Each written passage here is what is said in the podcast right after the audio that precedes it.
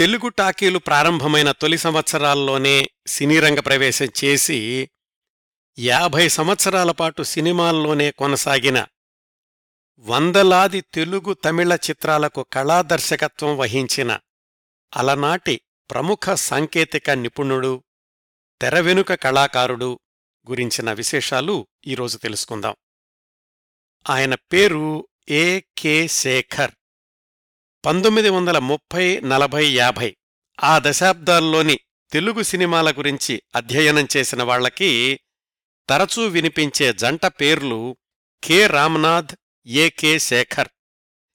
ఆ రోజుల్లోని సినీ నిర్మాణంలోని ఇరవై నాలుగు విభాగాలకు ప్రత్యేకంగా సాంకేతిక నిపుణులు అంటూ ఉండేవాళ్ళు కాదు. చాలాసార్లు ఒక టెక్నీషియనే రెండు మూడు విభాగాలను కూడా చూసుకోవాల్సి వచ్చేది. కె. రామ్నాథ్ అనే ఆయన కెమెరా విభాగంతో పాటు స్క్రీన్ ప్లే విభాగాన్ని కూడా చూసుకుంటే ఈరోజు మనం మాట్లాడుకోబోతున్న ఏకే శేఖర్ గారు కళాదర్శకత్వంతో పాటు శబ్దగ్రహణం అంటే సౌండ్ రికార్డింగ్ కూడా నిర్వహిస్తూ ఉండేవాళ్ళు తొలి రోజుల్లో. కె. రామ్నాథ్ గారేమో మలయాళీ ఈ ఏకే శేఖర్ అనే ఆయనేమో తెలుగువాడు.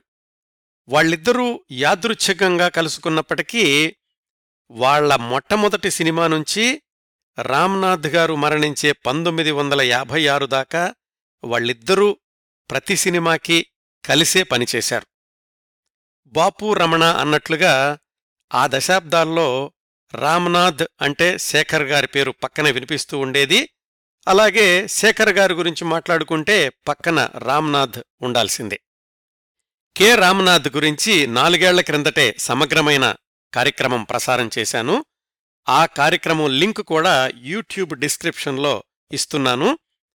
ఇంతవరకు వినని శ్రోతలు అది కూడా వింటే తెలుగు టాకీల తొలి దశాబ్దాల్లో ఆయా సాంకేతిక విభాగాలు ఎలా పరిణామం చెందుతూ వచ్చాయో అర్థమవుతుంది. ఒక విధంగా చెప్పాలంటే సినిమా నిర్మాణంలో కళాదర్శకత్వం అనే విభాగానికి ఆద్యుడు ఏకే శేఖర్ అని చెప్పుకోవచ్చు. తెలుగు తమిళ సినిమా చరిత్రలు అనేవి ఏకే శేఖర్ గారి ప్రస్తావన లేకుండా సంపూర్ణం కాలేవండి. ఇన్ని దశాబ్దాల తర్వాత ప్రతి విభాగానికి కొన్ని మార్గదర్శక సూత్రాలు ఆయా విభాగాల్లోని పూర్వీకుల అనుభవాలు లభ్యమవుతున్నాయి కానీ అసలు టాకీ నిర్మాణమే ప్రారంభమైన కొత్తలో ప్రతిదీ కూడా ఎవరికి వాళ్ళే సొంతంగా ప్రయోగాలు చేసుకోవాల్సొచ్చేది అలాంటి రోజుల్లో కళాదర్శకత్వానికి ఆడియో రికార్డింగ్కి రీ రికార్డింగ్కి కొన్ని ప్రమాణాలు నెలకొల్పిన సాంకేతిక నిపుణుడిగా ఏకే శేఖర్ గారి పేరు సినిమా చరిత్రలో ప్రత్యేకంగా నిలిచిపోతుందండి. ఎంతమందికి ఈయన గురించి తెలుసు అని సందేహించే కంటే కొంతమందికైనా తెలియచేద్దాము అనే ఉద్దేశంతోటి ఆయన గురించిన వివరాలు ఒక రికార్డుగా ఉండాలని కూడా ఈ కార్యక్రమాన్ని మీ ముందుకు తీసుకొస్తున్నాను.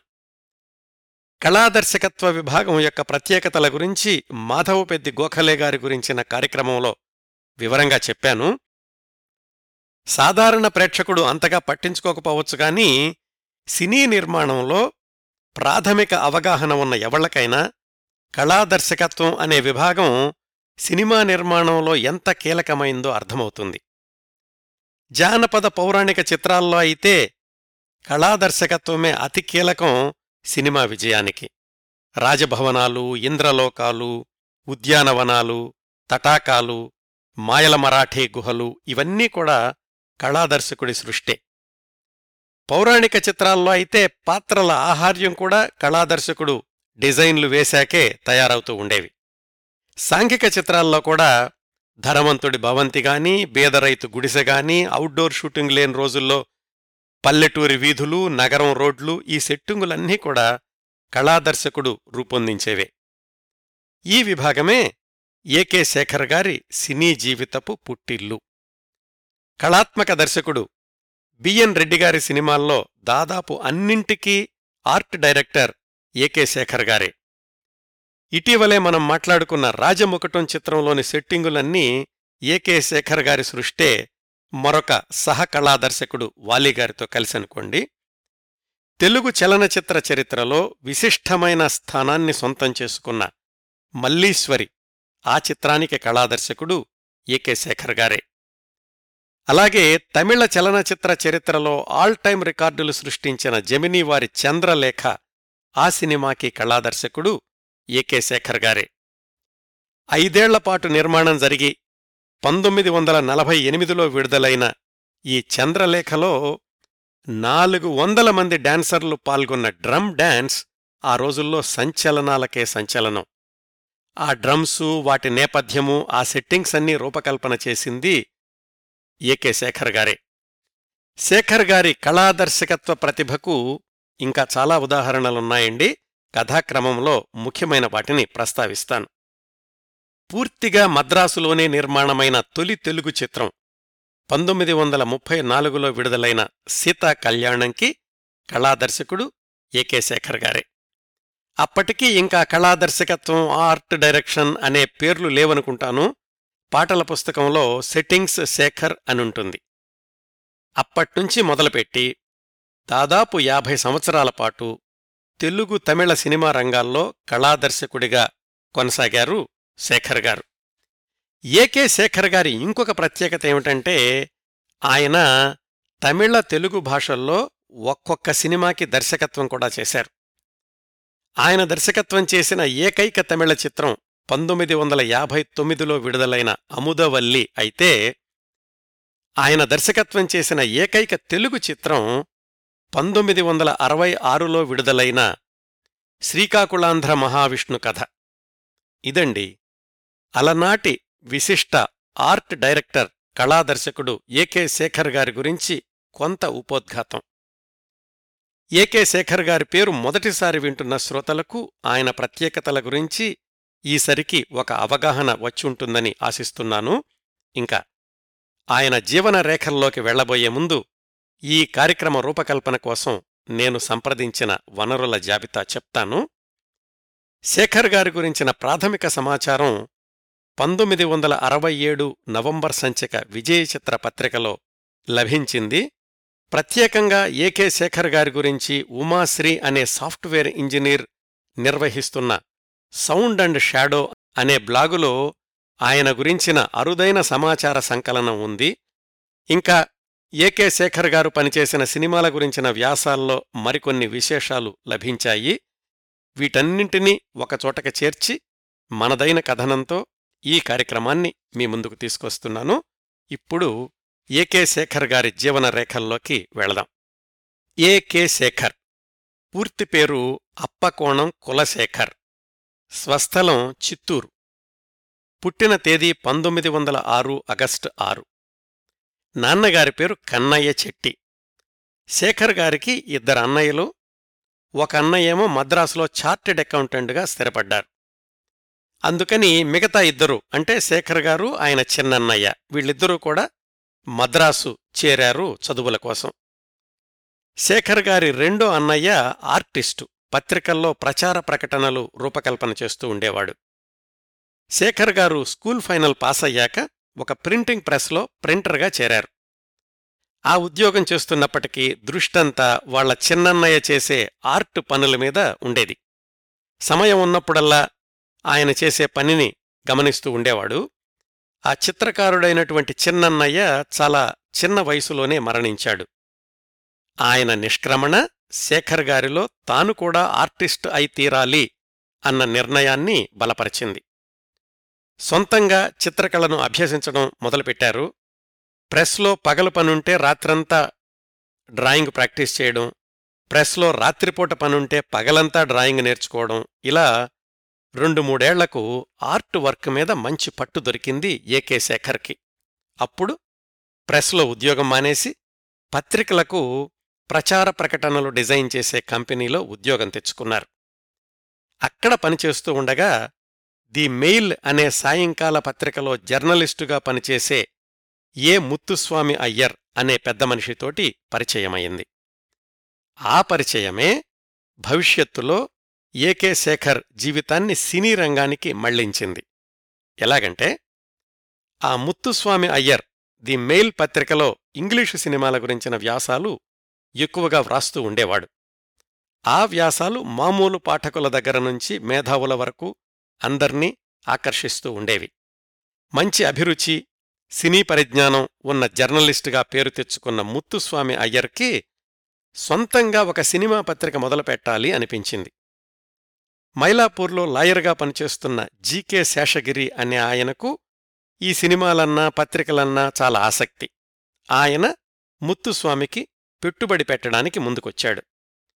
ముత్తుస్వామి అయ్యర్ని మురుగుదాస్ అని కూడా పిలుస్తూ ఉండేవాళ్ళు ఆ విధంగా జీకే శేషగిరి సహకారంతో మురుగదాస్ సౌండ్ అండ్ షాడో అనే ఆంగ్ల సినీ సాంస్కృతిక పత్రికను ప్రారంభించాడు పంతొమ్మిది వందల ముప్పై మొదట్లో. ఆ పత్రికలో లేఅవుట్ ఆర్టిస్టుగా పనిచేయడానికి రమ్మని ఏకే శేఖర్ని ఆహ్వానించాడు. ఆ విధంగా మురుగదాస్ ఏకే శేఖర్ల కాంబినేషన్ మొదలైందన్నమాట. వీళ్ళిద్దరికీ తోడుగా అతి త్వరలోనే ఇంకొక మేధావి జత కలిశాడు ఆయనే కె. రామ్నాథ్. తర్వాత రోజుల్లో కె. రామ్నాథ్ తెలుగు సినిమాకి స్క్రీన్ ప్లేలో ప్రథమ పాఠాలు బోధించాడు. బిఎన్ రెడ్డి కెవి రెడ్డి గారు ఈ కె. రామ్నాథ్ గారి దగ్గరే సినిమా దర్శకత్వంలో తొలి పాఠాలు నేర్చుకున్నారు. ఇవన్నీ కూడా తర్వాత రోజుల్లో అనుకోండి. మనం మాట్లాడుకుంటున్న పంతొమ్మిది వందల ముప్పైలలో రామ్నాథ్ కొడాక్ కంపెనీలో పనిచేస్తూ ఉండేవాడు. ఆధునిక కెమెరాల గురించి ఒక వ్యాసం వ్రాసి ప్రత్యక్షంగా ఇద్దాము అని సౌండ్ అండ్ షాడో పత్రిక ఆఫీస్కి వచ్చాడు. రామ్నాథ్లోని ప్రతిభను గమనించి తన పత్రికలో చేరమని మురుగదాస్ అడిగాడు. అట్లా మురుగదాస్ ఏకే శేఖర్లకు రామ్నాథ్ జత కలిశాడు. ఈ ముగ్గురి సారథ్యంలో సౌండ్ అండ్ షాడో పత్రిక ఉత్తమ ప్రమాణాలతో కొనసాగుతున్నటువంటి రోజుల్లో భారతదేశంలో టాకీ యుగం మొదలయింది మురుగదాస్ ఏకే శేఖర్ రామ్నాథ్ వీళ్ళు ముగ్గురు సినిమాల గురించిన సమీక్షలు విమర్శలు వ్రాయడం సినీ నిర్మాణం గురించి వ్యాసాలు వ్రాయడం చేస్తున్నారు కానీ తాము కూడా సినిమా రంగంలోకి ప్రవేశిద్దాము అన్న ఆలోచన లేదు మొదట్లో. ఒక అవకాశం తనంతట తనే వెతుక్కుంటూ వాళ్ళ పత్రికా ఆఫీసు గుమ్మం దగ్గరకొచ్చింది. ఎలాగంటే అప్పటికీ ఇంకా కొల్హాపూర్లోనే ఉన్న ప్రభాత్ ఫిలిమ్స్ సంస్థ వాళ్ళ నుంచి పంతొమ్మిది వందల ముప్పై మూడు మొదట్లో సౌండ్ అండ్ షాడో పత్రికకు ఒక ఉత్తరం వచ్చింది. అది వ్రాసింది ప్రభాత్ ఫిలిమ్స్ భాగస్వామి శాంతారాం. ఆ తర్వాత దశాబ్దాల్లో ప్రఖ్యాత సినీ దర్శకుడయ్యారు ఆయనే.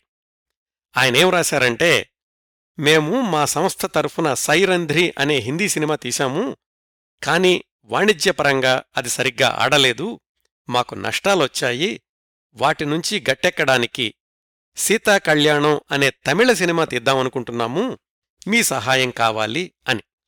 అప్పుడప్పుడే తమిళ టాకీలు మొదలవుతున్నాయి. సినిమాల గురించి పుంఖానుపుంఖాలుగా వ్యాసాలు వ్రాస్తున్న ఈ కుర్రవాళ్ళైతే తనకి బాగా సహాయపడతారు అనుకున్నారు ప్రభాత్ ఫిలిమ్స్ వాళ్ళు ఆ ఆహ్వానం మేరకు సౌండ్ అండ్ షాడో పెట్టుబడిదారు శేషగిరి పత్రికా సంపాదకుడు మురుగదాస్ వ్యాసాలు వ్రాసే రామనాథ్ లేఅవుట్ చిత్రకారుడు ఈనాటి మన టాక్ షో కథానాయకుడు ఏకే శేఖర్లు ఒక ఔత్సాహిక నాటక కంపెనీ నుంచి కొంతమంది నటీనటుల్ని తీసుకుని కొల్హాపూర్ వెళ్ళారు అది ఏకే శేఖర్తో పాటుగా మురుగదాస్ రామనాథులకు కూడా తొలి సినిమా అనుభవం. అలా ప్రభాత్ ఫిలిమ్స్ వాళ్ళు తీసిన సీతాకళ్యాణం తమిళ చిత్రానికి మురుగదాసేమో మాటలు రాశారు రామ్నాథేమో కెమెరా విభాగాన్ని నిర్వహించారు ఏకే శేఖర్ కళాదర్శకత్వం చూసుకున్నారు. రామ్నాథ్ దర్శకత్వంలోనూ స్క్రీన్ప్లే రచనలోనూ తొలి పాఠాలు కూడా ఈ సీతా కళ్యాణం తమిళ చిత్రం ద్వారానే నేర్చుకున్నారు. కళాదర్శకుడిగా ఏకే శేఖర్కి మొదటి సినిమానే ఈ పౌరాణిక చిత్రం అయ్యింది.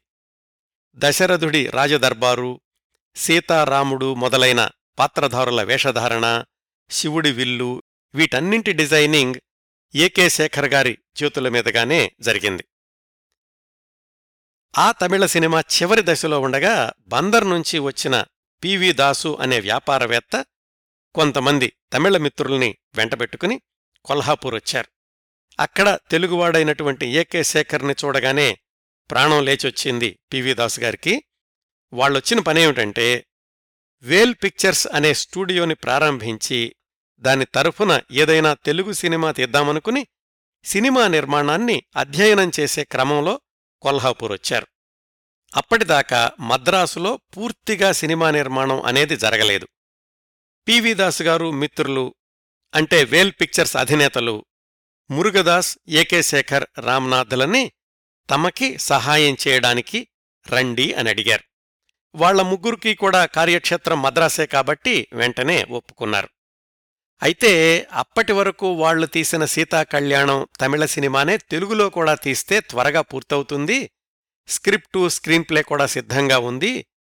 చేయాల్సిందల్లా తెలుగులో మాటలు వ్రాసుకోవడమే అని సలహా ఇచ్చారు.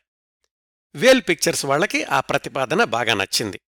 ఈ విధంగా మురుగదాస్ ఏకే శేఖర్ రామనాథులు మళ్ళీ మద్రాసొచ్చేశారు తొలిసారిగా పూర్తిగా మద్రాసులోనే నిర్మించబడిన తెలుగు సినిమా సీతాకళ్యాణంకి కీలకమైన సాంకేతిక నిపుణులయ్యారు వాళ్ళ ముగ్గురు.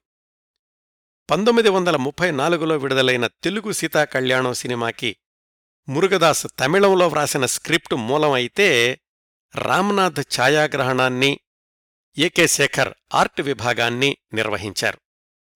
దీని తర్వాత వేల్ పిక్చర్స్ స్టూడియోలోనే నిర్మాణమైన వాళ్ళ సొంత సినిమాలు శ్రీకృష్ణలీలలు శశిరేఖా పరిణయం అనే మాయాబజార్ ఈ రెండింటికీ కూడా రామ్నాథ్ శేఖర్ల జంట కొనసాగింది.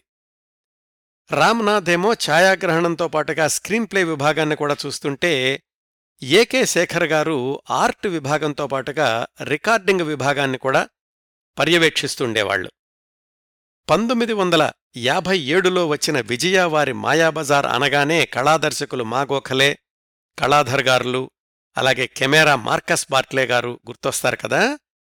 దానికంటే ఇరవై సంవత్సరాల క్రిందట విడుదలైన మొట్టమొదటి మాయాబజార్కి సెట్స్ రూపకల్పన చేసింది. ఇదిగో ఈరోజు మనం మాట్లాడుకుంటున్న ఏకే శేఖర్ గారైతే ఆ మాయాబజార్లోని ట్రిక్స్ అన్నింటినీ చిత్రీకరించింది రామ్నాథ్ గారు. మురుగదాస్ తర్వాత తమిళ చిత్రాల వైపు వెళితే రామ్నాథ్ శేఖర్ల జంట మాత్రం ఇరవై సంవత్సరాల పాటు రామ్నాథ్ మరణించేదాకా ఎప్పుడూ విడిపోకుండా కొనసాగింది. వేల్ పిక్చర్స్ వాళ్ళు సొంత సినిమాలే కాకుండా ఆ స్టూడియోలో నిర్మాణమైన ఇతర సినిమాలు మార్కండేయ పాదుకా పట్టాభిషేకం ఇలాంటి వాటికి కూడా ఏకే శేఖరే కళాదర్శకుడు. మాయాబజార్ సినిమా విడుదలకు ముందే వేల్ పిక్చర్స్ మూలస్తంభం పివి దాసు గారు మరణించడంతో మురుగదాస్ శేఖర్ రామ్నాథులు ఆ స్టూడియోలో మానేసి సొంతంగా తామే ఒక స్టూడియో మొదలు పెడదాము అనుకున్నారు. దానికి కార్తికేయ స్టూడియో అని పేరు కూడా పెట్టారు. వాళ్ళకి ఒక చెట్టియార్ గారు కొంత పెట్టుబడి పెట్టారు. ఆ రోజుల్లో స్టూడియో అంటే ఇప్పట్లోలాగా అన్ని సౌకర్యాలు అన్ని విభాగాలు ఉండేవి కాదు. ఒక పెద్ద బంగళా ఒక కెమెరా రికార్డింగ్ సదుపాయం ఉన్నప్పటికీ దాన్నే స్టూడియో అనేవాళ్ళు అయితే ఏకే శేఖర్ బృందం మొదలుపెట్టిన స్టూడియోకి అద్దె భవనం తప్ప కనీసం కెమెరా కూడా లేదు. తాము ముగ్గురూ ఒక ఐదారేళ్ళు అనుభవం ఉన్నటువంటి సాంకేతిక నిపుణులు కాబట్టి ఎవరైనా సినిమా తీయడానికి ముందుకొస్తే వాళ్ళ పెట్టుబడితోటి పరికరాలు సమకూర్చుకుందాము అనుకున్నారు. పేపర్లో ప్రకటనిచ్చారు కొత్త స్టూడియో మొదలుపెట్టాం అద్భుతమైన సాంకేతిక నిపుణులం మేమున్నాము అని. అది చూసి మరొక తెలుగాయన వాళ్ళ దగ్గరకొచ్చాడు. మీ గురించి చాలా విన్నాను మీరు పనిచేసిన సినిమాలు కూడా చూశాను మీ ప్రతిభ మీద మాకు నమ్మకం ఉంది. నేను కొంతమంది భాగస్వాములతో కలిసి రోహిణి పిక్చర్స్ అనే నిర్మాణ సంస్థను మొదలుపెట్టాను. మీ స్టూడియోలో మీ సాంకేతిక నైపుణ్యాన్ని ఉపయోగించి సినిమా తీద్దామనుకుంటున్నాను అన్నాడు ఆయన. ఆయనే బిఎన్ రెడ్డిగారు అప్పుడు ఆయన తీస్తున్నాము అని చెప్పిన సినిమా పేరు గృహలక్ష్మి. ఈ సినిమా విశేషాలన్నీ బిఎన్ రెడ్డిగారి గురించిన కార్యక్రమంలో చెప్పాను. బిఎన్ రెడ్డిగారికి ఏకే శేఖర్ బృందం చెప్పారు. మా సేవలకు పదహారు వేల రూపాయలు ఖర్చవుతుంది. మా స్టూడియోలో మీదే మొదటి సినిమా కాబట్టి అడ్వాన్స్ ఇస్తే తప్ప పని మొదలుపెట్టలేము అని. వాళ్ళ ప్రతిభ మీద అచంచల విశ్వాసం ఉన్నటువంటి బిఎన్ రెడ్డిగారు అడ్వాన్స్ ఎందుకు మొత్తమే ఇచ్చేస్తాను అని పదహారు వేల రూపాయలు ఇచ్చేశారు. ఆ డబ్బులతోటి బొంబాయి నుంచి కెమెరా తెప్పించి గృహలక్ష్మి సినిమా నిర్మాణాన్ని కార్తికేయ స్టూడియోలో పూర్తి చేశారు ఏకే శేఖర్ బృందం. ఆ సినిమాకి కళాదర్శకుడు ఏకే శేఖర్ గారే. ఆ గృహలక్ష్మి సినిమాలోనే ఆయన అత్యద్భుతమైనటువంటి ప్రయోగం చేశారు. ఎట్లాగంటే అప్పటి వరకు సినిమాల్లో పాటలు అంటే ఒకవైపు షూటింగ్ నడుస్తూ ఉంటే కెమెరా వెనకాల వాయిద్య పరికరాలు గాయనీ గాయకులు ఉండి పాడుతూ ఉండేవాళ్ళు పాట అలా తయారయ్యేది ఒకేసారి ఫిలిం మీదకెక్కుతూ ఉండేది. అయితే గృహలక్ష్మి సినిమాలో మొట్టమొదటిసారిగా ప్లేబ్యాక్ పద్ధతి అంటే నేపథ్య గానం కాదండి. ముందుగా పాట రికార్డు చేసి దాన్ని షూటింగ్ సమయంలో వినిపించడం. అలాంటి టెక్నాలజీకి ప్రాణం పోశారు ఏకే శేఖర్ గారు. దానికోసమని ముందుగా రికార్డింగ్ ఎలా చెయ్యాలి అనేటటువంటి సాంకేతికతను అలాగే రికార్డు చేసిన దాన్ని మళ్ళీ షూటింగ్ సమయంలో ప్లేబ్యాక్ చేయడం దానికి సంబంధించినటువంటి పరికరాన్ని అన్నీ ఆయనే రూపకల్పన చేయించుకుని తయారు చేయించుకుని గృహలక్ష్మి సినిమాలో ఒకటి రెండు పాటల్ని ముందుగానే రికార్డు చేశారు. అలాగే రీ రికార్డింగ్ అనేటటువంటి ప్రక్రియను ప్రారంభించిన మొట్టమొదటి సినిమా కూడా గృహలక్ష్మి వీటన్నింటికీ పునాదులు వేసింది ఏకే శేఖర్ గారు. ఇప్పుడు తెలుస్తోంది కదండి ఈ ఏకే శేఖర్ గారు అనే ఆయన మన తెలుగు సినిమా పునాదులకి ఎంత బలీయమైనటువంటి సాంకేతిక నైపుణ్యాన్ని జోడించారు అనేది గృహలక్ష్మి తర్వాత కార్తికేయ స్టూడియోలోనే నిర్మాణమైన తమిళ చిత్రం పేరు సుందరమూర్తి నాయనార్. దీనికి దర్శకుడు మురుగదాస్ అయితే కళాదర్శకుడు A K Shekhar camera Ramnath. ఈ సినిమా కోసమని రామ్నాథ్ శేఖర్లు ఒక సరికొత్త ప్రయోగం చేశారు. కరువు ప్రభావంతో ఎండిపోయిన పొలాల్లో వరికంకుల వర్షం కురవడం. ఎండిపోయిన పొలము వరికంకులు వీటి మీనియేచర్ మోడల్స్ని ఏకే శేఖర్ గారు డిజైన్ చేసి తయారు చేస్తే ఆ దృశ్యాన్ని రామ్నాథ్ తన కెమెరా ట్రిక్స్ తోటి చిత్రీకరించి తమిళ సినిమా చరిత్రలో ఒక రికార్డు సృష్టించారు. తమిళ సినిమాల్లో మీనియేచర్ ఫోటోగ్రఫీ అనేది అదే మొట్టమొదటిసారన్నమాట.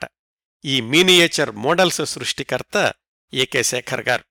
అయితే బలీయమైనటువంటి ఆర్థిక పునాదులు లేకపోవడంతోటి కార్తికేయ స్టూడియో ఎక్కువ కాలం కొనసాగలేదు. అటు బిఎన్ రెడ్డిగారు కూడా గృహలక్ష్మి సినిమా తర్వాత సొంతంగా భాగస్వాములతో కలిసి వాహినీ సంస్థను ప్రారంభించారు. అప్పుడు ఇంకా ఆ కార్తికేయ స్టూడియోకి స్వస్తి చెప్పి ఏకే శేఖర్ రామ్నాథులు బిఎన్ రెడ్డిగారి వాహినీలో చేరితే మురుగదాస్ తమిళ సినిమాల వైపు వెళ్ళిపోయారు బిఎన్ రెడ్డి గారి దర్శకత్వంలోని మొట్టమొదటి చిత్రం వందే మాతరం. దీని గురించి కూడా చాలా కాలం క్రిందటే పూర్తిస్థాయి కార్యక్రమం ప్రసారం చేశాను. వందే మాతరంకి కెమెరా స్క్రీన్ ప్లే రామ్నాథ్ గారైతే కళాదర్శకత్వం శబ్దగ్రహణం అంటే రికార్డింగ్ విభాగాలు చూసింది ఏకే శేఖర్ గారు. A K Shekhar B N Reddy Garla combination B N Reddy గారి చిట్ట చివరి చిత్రం బంగారు పంజరం వరకు కొనసాగిందండి. వందే మాతరం చిత్రానికి కూడా రామనాథ్ శేఖర్లు ఒక సరికొత్త ప్రయోగం చేశారు. ఎలాగంటే ఈ సినిమా నిర్మాణం సమయానికి ముందుగానే రికార్డింగ్ చేసే సదుపాయం వచ్చింది కదా ఇందాక మాట్లాడుకున్నాం మనం గృహలక్ష్మి సినిమాలో ఆ ప్రక్రియను ఏకే శేఖర్ గారు ప్రారంభించారు అని. వందే మాతరం సినిమాలో కూడా ఆ రికార్డింగ్ విభాగానికి ఇన్ఛార్జి ఏకే శేఖర్ గారు. ఈ సినిమాలో పూలో పూలో కనీ కొనుడు అనేటటువంటి ఒక పాట ఉంటుంది దాన్ని మాస్టర్ కృష్ణ అనే బాలనటుడి మీద చిత్రీకరించారు. అతడికి పాటలు పాడడం సరిగ్గా రాదు. అందుకని మాస్టర్ సాబు అనే రంగస్థల బాల గాయకుణ్ణి పిలిపించారు. అప్పటి పద్ధతి ప్రకారం ఆ కుర్రాడు లైవ్లో అంటే కెమెరా వెనకాల నుంచి పాడుతూ ఉంటే ఈ మాస్టర్ కృష్ణ కెమెరా ముందు నటించాలి. అయితే ఆ మాస్టర్ సాబు అన్న కుర్రాడికి అలాగా లైవ్లో పాడడం చాలా ఇబ్బంది అనిపించింది. అప్పుడు రామ్నాథ్ గారు ఒక సలహా ఇచ్చారు. ఇలా లైవ్లో కాకుండా విడిగా రికార్డింగ్ చేద్దాం గృహలక్ష్మిలో అలా చేశాము ఆ తర్వాత ఫిలిం మీద ఆ పాటని సూపర్ ఇంపోజ్ చెయ్యొచ్చు అని. అంతవరకు అలాంటి ప్రయోగం ఎవరూ చేయలేదు. బిఎన్ రెడ్డి గారికి రామ్నాథ్ అంటే గురుభావం అప్పటికే. మీ మీద నాకు నమ్మకం ఉంది మీరు ఎలాగంటే అలాగే అన్నారు. ఆ విధంగా మొట్టమొదటిసారిగా పాటను విడిగా రికార్డింగ్ చేయించి దాన్ని ఫిలిం మీద చేర్చడం అనేది వందేమాతరం చిత్రంతోనే మొదలైందని సినీ విశ్లేషకుల అభిప్రాయం. ఈ ప్రయోగానికి రూపకల్పన చేసింది రామ్నాథ్ గారైతే దాన్ని ఆచరణలో పెట్టింది విజయవంతం చేసింది ఈ సినిమాకి శబ్దగ్రాహకుడు అయిన ఏకే శేఖర్ గారు. తాను నిర్వహించిన శాఖల్లో ఇలాంటి ప్రయోగాలు చాలా చేశారు ఏకే శేఖర్ గారు. ఒక్క ఉదాహరణ ఇప్పుడే చెప్తాను. పంతొమ్మిది వందల ముప్పై తొమ్మిదిలో బిఎన్ రెడ్డి గారు ఒక డాక్యుమెంటరీ నిర్మించారు. వివిధ రంగాల్లో ఉన్నటువంటి నిష్ణాతుల్ని తీసుకొచ్చి వాళ్ళతోటి వాళ్ళ కళల్ని ప్రదర్శింపచేస్తూ వాళ్ళ గురించినటువంటి జీవిత విశేషాలు చెబుతూ కొనసాగేటటువంటి డాక్యుమెంటరీ. దాంట్లో ద్వారం వెంకటస్వామి నాయుడు గారు కూడా పాల్గొన్నారు. సాధారణంగా అప్పటి వరకు చెప్పుకున్నాం కదా మనం కెమెరా ముందే వాళ్ళు వాయిస్తూ ఉంటే కెమెరాలోకి ఎక్కుతూ ఉండేది. కానీ ఈసారి ద్వారం వెంకటస్వామి నాయుడు గారి ఫిడేలు వాయించే కార్యక్రమాన్ని ఏకే శేఖర్ గారు ముందుగా రికార్డు చేస్తాను అని చెప్పారు. ఆయనేమో ముందుగా రికార్డు చేసి తర్వాత కెమెరా ముందైతే సరిగ్గా రాదేమో నేను చెయ్యును అన్నారు ద్వారం వెంకటస్వామి నాయుడు గారు. తర్వాత అందరూ నచ్చజెప్పడంతోటి ఆయన అంగీకరించారు. అట్లా ద్వారం వెంకటస్వామి నాయుడు గారితోటి విడిగా రికార్డింగ్ చేయించి ఆ ఫిలింకి చేర్చారు. ద్వారం వెంకటస్వామి నాయుడు గారు తనని తాను తెర మీద చూసుకుంటూ తన వాయిద్యాన్ని వినడంలో థ్రిల్ ఫీల్ అయ్యారు వెంటనే లేచి ఆయన తెర మీద ఉన్న తన బొమ్మను ముద్దు పెట్టుకున్నారట. అది బొమ్మ నిజమా అన్న ఫీలింగ్లోను. ఇదంతా చేసింది ఏకే శేఖర్ గారన్నమాట. బిఎన్ రెడ్డి గారి తరువాతి చిత్రం సుమంగళికి కూడా ఆడియోగ్రఫీ ఆర్ట్ డైరెక్షన్ రెండు విభాగాలు ఏకే శేఖర్ గారే నిర్వహించారు. వాహిని వారి ప్రతిష్టాత్మక చిత్రం కెవి రెడ్డి గారి దర్శకత్వంలోని తొలి చిత్రం భక్త పోతన. దానిక్కూడా ఈ రెండు విభాగాల్ని ఏకే శేఖర్ గారే పర్యవేక్షించారు. ఏకే శేఖర్ గారు ఆర్ట్ డైరెక్షన్ చేసిన తొలి చారిత్రాత్మక చిత్రం భక్తపోతన. ఈ సినిమాలో సెట్టింగ్సు ఆంజనేయుడి రూపం రామలక్ష్మణుల విగ్రహాలు ఇవన్నీ కూడా ఏకే శేఖర్ గారు స్వయంగా డిజైన్ చేసినవే. అందరూ గ్రహించలేకపోవచ్చు కానీ సినిమా చూసేటప్పుడు ప్రేక్షకుణ్ణి ఆ కథాకాలంలోకి తీసుకెళ్ళాలంటే కీలకమైన వ్యక్తి కళా దర్శకుడు ఆర్ట్ డైరెక్టర్. దర్శకుడు ఎంత చెప్పినా ఛాయాగ్రాహకుడు ఎంత చిత్రీకరించినా సెట్టింగ్స్ని కథానుగుణంగా తీర్చిదిద్దేది మాత్రం కళాదర్శకుడే ఏకే శేఖర్ గారి ప్రతిభ భక్తపోతన చిత్రంలో అతి స్పష్టంగా కనిపిస్తుందండి. పంతొమ్మిది వందల నలభై రెండులో రెండో ప్రపంచ యుద్ధ వాతావరణం వల్ల మద్రాసులోని చిత్ర పరిశ్రమలో స్తబ్దత నెలకొంది. చాలా సినిమాల నిర్మాణం మధ్యలో ఆగిపోయింది. ఏకే శేఖర్ గారు పనిచేస్తున్న భక్తపోతన చిత్రానికి కూడా అదే పరిస్థితి. అప్పటికే ఏకే శేఖర్కి జమినీ వాసన్తో మంచి పరిచయముంది ఎలాగంటే ఆ జమినీ వాసన్ గారు నడిపే ఆనంద వికటన్ అనే పత్రికలో బొమ్మలు వేస్తుండేవాడు ఏకే శేఖర్. సినిమాల్లో తీరిక లేకుండా ఉంటున్న రోజుల్లో కూడా ఆనంద వికటన్ ఇలస్ట్రేషన్స్ మానలేదు ఏకే శేఖర్. వాహిని వాళ్ళ భక్తపోతన సినిమా ఆగిపోయింది అని తెలుసుకున్న Gemini Vasan A K Shekhar Ramnath ఇద్దర్నీ తన స్టూడియోలో చేరమని ఆహ్వానించాడు. ఆయన కూడా ఆ రోజుల్లో జెమినీ స్టూడియోని నిలబెట్టే ప్రయత్నాల్లో ఉన్నాడు. ఆ విధంగా పంతొమ్మిది వందల నలభై రెండులో శేఖర్ రామ్నాథ్ ఇద్దరూ వాహినీ సంస్థ నుంచి జెమినీ సంస్థలోకి మారారు. వీళ్ళిద్దరికీ వాళ్ళ వాళ్ళ విభాగాల్లోనే కాకుండా సినిమా నిర్మాణంలో ఉన్న సమగ్రమైన అనుభవాన్ని దృష్టిలో పెట్టుకుని జెమినీ వాసన్ ఏకే శేఖర్కి కళాదర్శకత్వంతో పాటు సినిమాల ప్రచార బాధ్యతను కూడా అప్పగించాడు. అట్లా వాళ్ళిద్దరూ జెమినీ సంస్థ కోసం పనిచేసిన తొలి చిత్రం పంతొమ్మిది వందల నలభై మూడులో విడుదలైన మంగమ్మ శపథం తమిళ చిత్రం. ఆ సినిమా ప్రచార ప్రకటనల్లో కొత్త పుంతలు తొక్కారు ఏకే శేఖర్. మిగతా విభాగాలన్నింటితో పాటుగా మంగమ్మ శపథం తమిళ చిత్ర ఘన విజయంలో పబ్లిసిటీ కూడా కీలకమైన పాత్ర పోషించింది అని ఆనాటి పత్రికల్లో వచ్చినటువంటి వార్తలు. దాన్ని నిర్వహించినటువంటి కళాదర్శకుడు ఏకే శేఖర్ అంటే జెమినీ వాసన్కి ప్రత్యేకమైన అభిమానం ఏర్పడింది.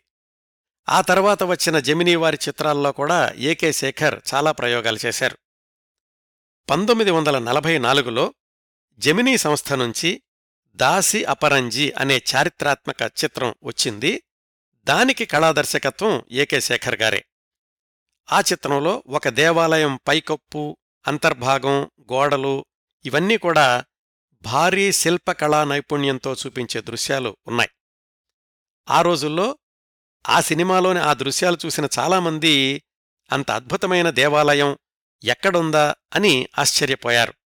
అయితే నిజానికి ఆ దేవాలయం అంతర్భాగం శిల్పకళ ఇవన్నీ కూడా ఏకే శేఖర్ గారి మీనియేచర్ మాయాజాలం.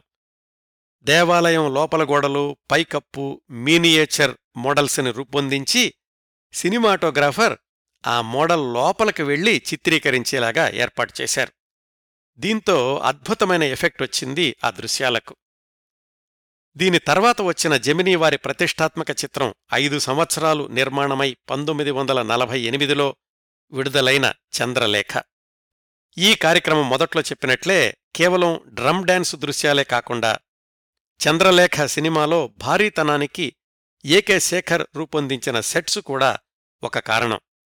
వందలాది గుర్రాలు సైన్యం పరిగెత్తడానికి దృఢమైనటువంటి వంతెనలు ఆకాశాన్నంటే రాజభవంతులు చంద్రలేఖ సినిమాలో వీటన్నింటినీ సృష్టించింది ఏకే శేఖర్ గారే. ఈ సినిమాలోని ఏకే శేఖర్ గారి పనితనానికి ఉత్తరాది చిత్ర నిర్మాణ సంస్థలు కూడా ఆశ్చర్యపోయాయి. అదే సంవత్సరంలో అంటే చంద్రలేఖ విడుదలైన మూడు నెలల ముందుగా విడుదలైంది జమినీ వారి సహకారంతో ప్రముఖ నాట్య కళాకారుడు ఉదయశంకర్ రూపొందించిన చిత్రం కల్పన. దీనికి కళాదర్శకుడు ఏకే శేఖరే. చాలా సందర్భాల్లో చంద్రలేఖ కోసం వేసిన సెట్స్ని కల్పన చిత్రానికి కూడా ఉపయోగించారు. కల్పన సినిమానేమో నృత్య ప్రధానమైనటువంటి చిత్రం. చంద్రలేఖలోనేమో భారీతనం కనిపించాల్సి వస్తే కల్పనలో కళాత్మకత కనిపించాలి. చంద్రలేఖ కోసం వేసినటువంటి సెట్సులో చిన్న చిన్న మార్పులు చేసి కల్పన చిత్రాన్ని పూర్తి కళాత్మక చిత్రం అనే భావన కల్పించారు ఏకే శేఖర్. అయితే జెమినీ సంస్థలో చిత్ర నిర్మాణం అనేది నెమ్మదిగా సంవత్సరాల తరబడి కొనసాగుతూ ఉండేది. అన్ని సంవత్సరాలు నెలవారీ జీతాలు క్రమం తప్పకుండా వస్తున్నప్పటికీ ఇంకా సాధించాలి ఇంకా తమని తాము నిరూపించుకోవాలి అనే తపన ఉన్న కళాకారులకు జమినీ నిర్మాణ వేగం సరిపోయేది కాదు. పైగా ఆ సంస్థలో పనిచేసేటప్పుడు వేరే ఇంకేమీ పనులు చెయ్యడానికి లేదు అని ఒక నిబంధన ఉండేది. ఈ పరిమితుల వల్ల చంద్రలేఖ కల్పన చిత్రాల విడుదల తర్వాత పంతొమ్మిది వందల నలభై ఎనిమిదిలోనే జెమినీ సంస్థను వదిలేశారు ఏకే శేఖర్. ఆయనతో పాటే ఛాయాగ్రాహకుడు రామ్నాథ్ కూడా. అప్పటి వరకు సంపాదించిన అనుభవంతోటి ఏకే శేఖర్ రామ్నాథులు సొంతంగా తామే ఒక చిత్రాన్ని నిర్మిద్దాము అని ప్రయత్నాలు ప్రారంభించారు. జూపిటర్ పిక్చర్స్ అధినేత సోమసుందరం వీళ్ళిద్దరినీ తన సంస్థలో చేరమని ఆహ్వానించాడు. ఆ సినిమా మీరే తీసుకోండి బ్యానర్ అయితే మా పేరు పెట్టండి నేను కూడా మీకు సహాయం చేస్తాను అన్నాడు ఆ సోమసుందరం అనే ఆయన.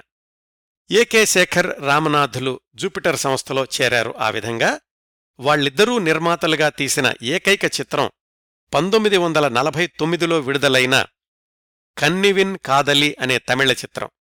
అంజలీదేవి గారు హీరోయిన్. ఈ సినిమా ద్వారానే ప్రముఖ కవి కన్నదాసన్ సినిమా రంగానికి పరిచయమయ్యారు. ఈ చిత్రం అనుకున్నంత విజయం సాధించకపోవడంతోటి తర్వాత చిత్ర నిర్మాణాన్ని కొనసాగించలేదు ఏకే శేఖర్. ఆ విధంగా ఆయన సినీ జీవితంలో నిర్మాణ భాగస్వామిగా పనిచేసిన ఏకైక చిత్రం కన్నివిన్ కాదలి అయిందన్నమాట. ఆ తర్వాత మళ్ళా ఏకే శేఖర్ రామనాథ్ వాళ్ళిద్దరూ పక్షిరాజా పద్మిని వాహిని సంస్థల్లోకి మారారు. రామనాథ్ సినిమాటోగ్రఫీ నుంచి దర్శకత్వం వైపు వెళితే ఏకే శేఖర్ మాత్రం కళాదర్శకత్వంలోనే కొనసాగారు. మధ్య మధ్యలో అదనపు బాధ్యతలు కూడా నిర్వహిస్తూ ఉండేవాళ్ళు ఏకే శేఖర్ గారికి మంచి పేరు తెచ్చిపెట్టిన మరొక తెలుగు చిత్రం బిఎన్ రెడ్డి గారి మల్లీశ్వరి. తన కళాదర్శకత్వ ప్రతిభతోటి ప్రేక్షకుల్ని విజయనగర సంస్థానానికి ఆ కాలానికి తీసుకెళ్ళారు ఏకే శేఖర్. ఆ సినిమాలో ప్రధాన పాత్ర నాగరాజు చెక్కినటువంటి శిల్పాలన్నీ ఏకే శేఖర్ గారు సృష్టించినవే. విజయనగర సామ్రాజ్యంలోని వీధులు ఇళ్ళు అన్నింటికీ ప్రాణప్రతిష్ఠ చేసింది ఏకే శేఖర్ గారే. ఆ రోజుల్లోనే అంజలీదేవి గారు సొంత సినిమా నిర్మాణాన్ని ప్రారంభించారు. వాళ్ళ సినిమాలన్నింటికీ కళాదర్శకుడు ఏకే శేఖర్ గారే. వాళ్ళ కాంబినేషన్లో తొలి రోజుల్లో వచ్చిన చిత్రం అనార్కలి. దాంట్లో మొగలాయి రాజుల కాలాన్ని కళ్ళ ముందు నిలబెట్టారు ఏకే శేఖర్ గారు. పంతొమ్మిది వందల యాభై ఆరులో ఆయన చిరకాల చిత్రసీమ భాగస్వామి రామ్నాథ్ మరణంతోటి ఏకే శేఖర్ గారు ఒంటరి ప్రయాణం కొనసాగించక తప్పలేదు. మళ్ళీ తామిద్దరూ కలిసి ఒకప్పుడు పనిచేసిన జెమినీ సంస్థలో చేరి పంతొమ్మిది వందల యాభై తొమ్మిది దాకా అక్కడే ఉన్నారు ఏకే శేఖర్. ఈసారి కళాదర్శకత్వంతో పాటు ప్రొడక్షన్ డిజైనర్గా కూడా పనిచేశారు కొన్ని జెమినీ సినిమాలకు. ఆ రోజుల్లో వచ్చినవే ఇన్సానియాత్ రాజ్ తిలక్ వంజికొట్టై వాలిబన్ ఇలాంటి సినిమాలు. వీటిల్లో రాజు తిలక్ చిత్రానికి ఆల్ ఇండియా క్రిటిక్స్ పురస్కారం కూడా లభించింది ఏకే శేఖర్ గారికి. పంతొమ్మిది వందల యాభై తొమ్మిదిలో జెమినీ స్టూడియో నుంచి కూడా బయటకొచ్చేసి ఏవిఎం స్టూడియోలో పార్ట్ టైంగా పనిచేస్తూ ఇతర చిత్రాలకు కూడా కళాదర్శకత్వం చేశారు ఏకే శేఖర్. అలాగా ఆయన ఆర్ట్ డైరెక్టర్గా పనిచేసిన ఏవిఎం వాళ్ళ కొన్ని చిత్రాలు లేత మనసులు భక్త ప్రహ్లాద అవే కళ్ళు మొదలైనవి. ఏకే శేఖర్ గారి సినీ జీవితంలో ప్రత్యేకంగా ప్రస్తావించదగిన మరొక చిత్రం పంతొమ్మిది వందల అరవై ఐదులో విడుదలైన ఎంజీఆర్ జయలలితల తొలి చిత్రం ఐరతిల్ ఒరువన్. ఈ సినిమా కథంతా మెక్సికన్ తరహా నేపథ్యంలో సముద్రపు దొంగల పాత్రలతోటి కొనసాగుతుంది. తన కళాదర్శకత్వంతో ఒక సరికొత్త లోకాన్ని సృష్టించడంతో పాటు ఆ సినిమా ప్రొడక్షన్ డిజైనింగ్ అంతా కూడా ఏకే శేఖర్ గారే చూసుకున్నారు. ఏకే శేఖర్ గారు దర్శకత్వం చేసిన ఏకైక తెలుగు చిత్రం ఎన్టీఆర్ జమునలు నటించిన శ్రీకాకుళాంధ్ర మహావిష్ణు కథ అది పంతొమ్మిది వందల అరవై ఆరులో విడుదలయ్యింది. ఆ సినిమాకి మూలమైనటువంటి శ్రీకాకుళం అనే గ్రామం కృష్ణా జిల్లాలో ఉంది. మాది ఆ ఊరేనండి. ఆ ఊళ్ళో ఉన్నటువంటి దేవాలయంలో చిత్రీకరించకుండా ఆ దేవాలయాన్ని పునఃసృష్టి చేసి సెట్టింగ్స్ వేసి దాంట్లో ఈ సినిమాని చిత్రీకరించారు ఏకే శేఖర్ గారు. తనకి దర్శకత్వం మీద పెద్దగా ఆసక్తి లేదని నిర్మాతల బలవంత మీద చేయాల్సొచ్చిందని ఆయన ఇంటర్వ్యూలో చెప్పుకున్నారు. ఆ సినిమా ఎన్టీఆర్ స్థాయిలో విజయం సాధించకపోయినా చక్కటి సంగీతం దృష్ట్యా ఇప్పటికూడా సినీ ప్రియులకు గుర్తుండిపోయింది. ఎస్ జానకి గారు పాడిన వల్లభ ప్రియవల్లభ ఆ రోజుల్లో తరచూ రేడియోలో వినిపిస్తూ ఉండేది.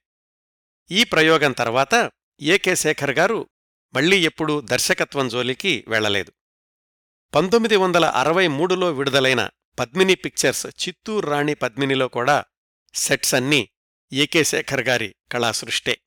రంగుల రాట్నం మోగనోము చిట్టి చెల్లెలు పుట్టినిల్లు మెట్టినిల్లు ఇలాంటి సాంఘిక చిత్రాలకు కూడా ఏకే శేఖర్ గారు పనిచేశారు. పంతొమ్మిది వందల ఎనభైలో తన డెబ్భై నాలుగు సంవత్సరాల వయసులో కన్ను మూసేదాకా చిట్ట చివరి వరకు చిత్రసీమలోనే కొనసాగారు ఏకే శేఖర్ గారు. పదవీ విరమణ అనిగాని సినిమాలు లేకపోవడం అనిగాని అలాంటి పరిస్థితులు ఎప్పుడూ ఎదురవ్వలేదు ఏకే శేఖర్ గారికి. ఆయనకు నలుగురు అబ్బాయిలు ముగ్గురు అమ్మాయిలు సంతానం మగపిల్లల్లో ఇద్దరు ఉద్యోగాల్లో స్థిరపడితే మరొక ఇద్దరు తండ్రి బాటలోనే కళారంగంలో కొనసాగారు. ఇవండి తెలుగు తమిళ చిత్రరంగాల్లో కళాదర్శకత్వం అనే విభాగానికి పితామహుడు అనదగిన ఏకే శేఖర్ గారి గురించి నేను సేకరించగలిగినన్ని విశేషాలు. ఈ కార్యక్రమాన్ని ఇంతటితో ముగిస్తానండి.